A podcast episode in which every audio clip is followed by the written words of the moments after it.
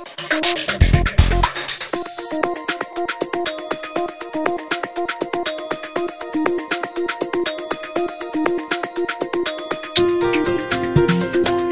Dan with Anton Bauer.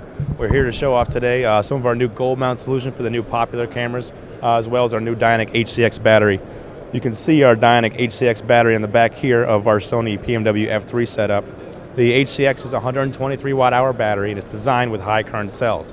Uh, so not only does it provide a uh, more powerful battery to our customers, but the robustness of the cells is going to uh, increase the service life of the product as well.